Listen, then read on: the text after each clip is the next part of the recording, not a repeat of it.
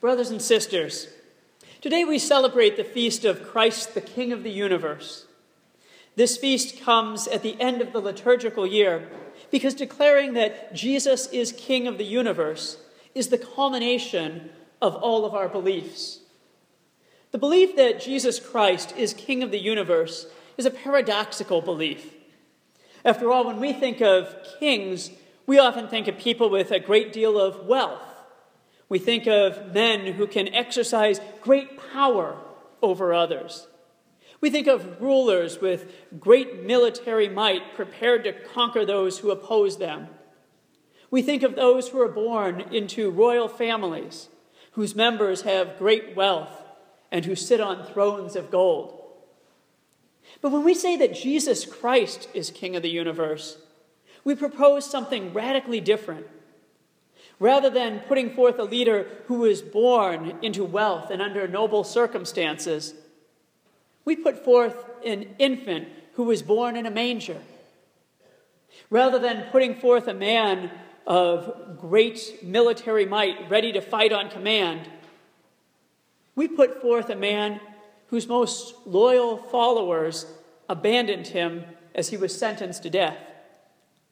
Rather than putting forth a man who can impose his will on others, we put forth a man whose power was taken away from him as he was mocked, scourged, and crucified.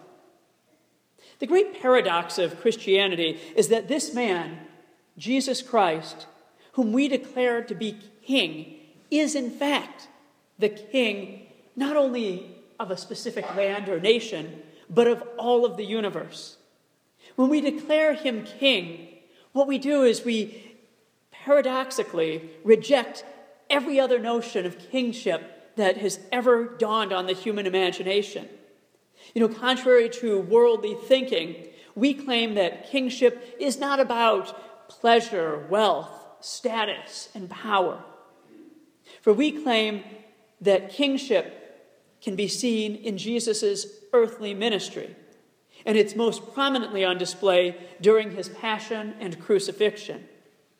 On the cross, Jesus didn't experience pleasure. Rather, he was experiencing one of the most painful deaths known to humanity. On the cross, Jesus didn't revel in wealth. Rather, he had nothing, as even the garments that he had worn had been stripped from him and handed over to his tormentors. On the cross, he had no earthly status. In fact, he wore a crown of thorns in mockery. And he had no earthly power as he was nailed to the cross, barely even able to move. The crowds, seeing Jesus on the cross, jeered at him, rejecting and even mocking the, the notion that he was a king precisely because his model of kingship didn't meet everyone's expectations. But then we hear in the gospel today the story of Dismas. Dismas was the thief who was able to see the truth. He was the one who understood that Jesus was, in fact, the true king.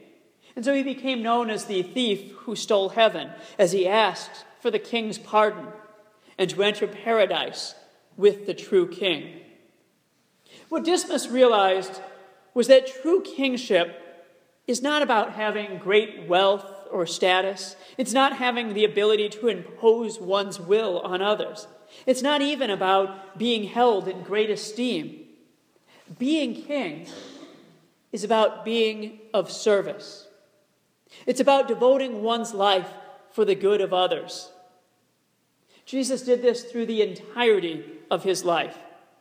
He did, after all, come into the world not for his own sake and not to condemn the world.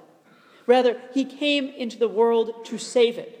In other words, he was seeking the good of the world. Our second reading informs us of this. Through this, in this reading, we hear that through him all things are reconciled to God, those in heaven and those on earth. And this, of course, is the good news. But this good news demands action on our part. For when we're baptized, we're baptized into Jesus' threefold ministry of priest, prophet, and king. And this means that while Jesus is in fact the king of the universe, we're all called to participate in his kingship. So, like Jesus, we too are to live our lives for the good of others. This Christian notion of kingship as serving others is a very powerful concept. You know, so powerful is this concept that it's influenced a lot of our thinking and our notions when it comes to leadership. You know, you can think, for example, to the way in which we often refer to our political leaders as public servants. That notion is deeply rooted in the Christian mindset. And yet, it often strikes me that while we often profess this Christian notion of kingship as service, practically speaking, we just give it lip service. That is to say, it often doesn't translate into real practice. After all, despite calling our politicians public servants, we often find them to be more interested in their own power, wealth, status, and pleasure than they are in truly giving their lives for the good of their constituents. In fact, it's very rare that we see politicians who are willing to orient the entirety of their life strictly for the good of their constituents. Yet, for those of us who declare Jesus Christ to be King of the universe and who are baptized into his kingship, this is precisely what we need to do. You know, St. Paul famously stated that, no, that he no longer lived for himself, but it was Christ who lived in him.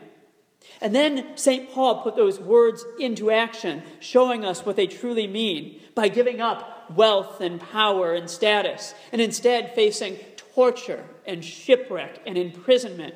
And he did all of that so that people would be brought into a proper relationship with God. You know, again, we can see this same dynamic in the lives of other saints.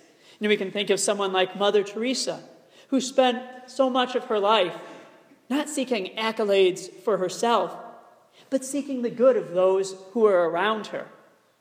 Or perhaps we could look to someone like Maximilian Kolbe, who quite literally gave his life in Auschwitz so that the life of a German man who had a wife and children would be spared.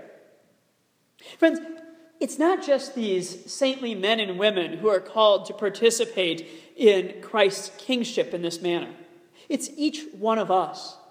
We're called to orient our lives in such a way that we're not seeking wealth or pleasure or power or status, but rather we're seeking the good of those around us. When we look around at our world, we can see that the opportunity to embrace this model of kingship is not lacking. And it's up to each one of us to orient our lives for the good of others. And this isn't an easy task, but embracing the cross never is. Yet it is feasible. I was recently at a dinner for the Notre Dame Alumni Association, Go Irish, and I heard a rather uplifting story that demonstrates this point. And it happened right here in Baltimore at one of the parishes in the city. There was a 12 year old girl who recognized the immensity of the homelessness problem here in Baltimore.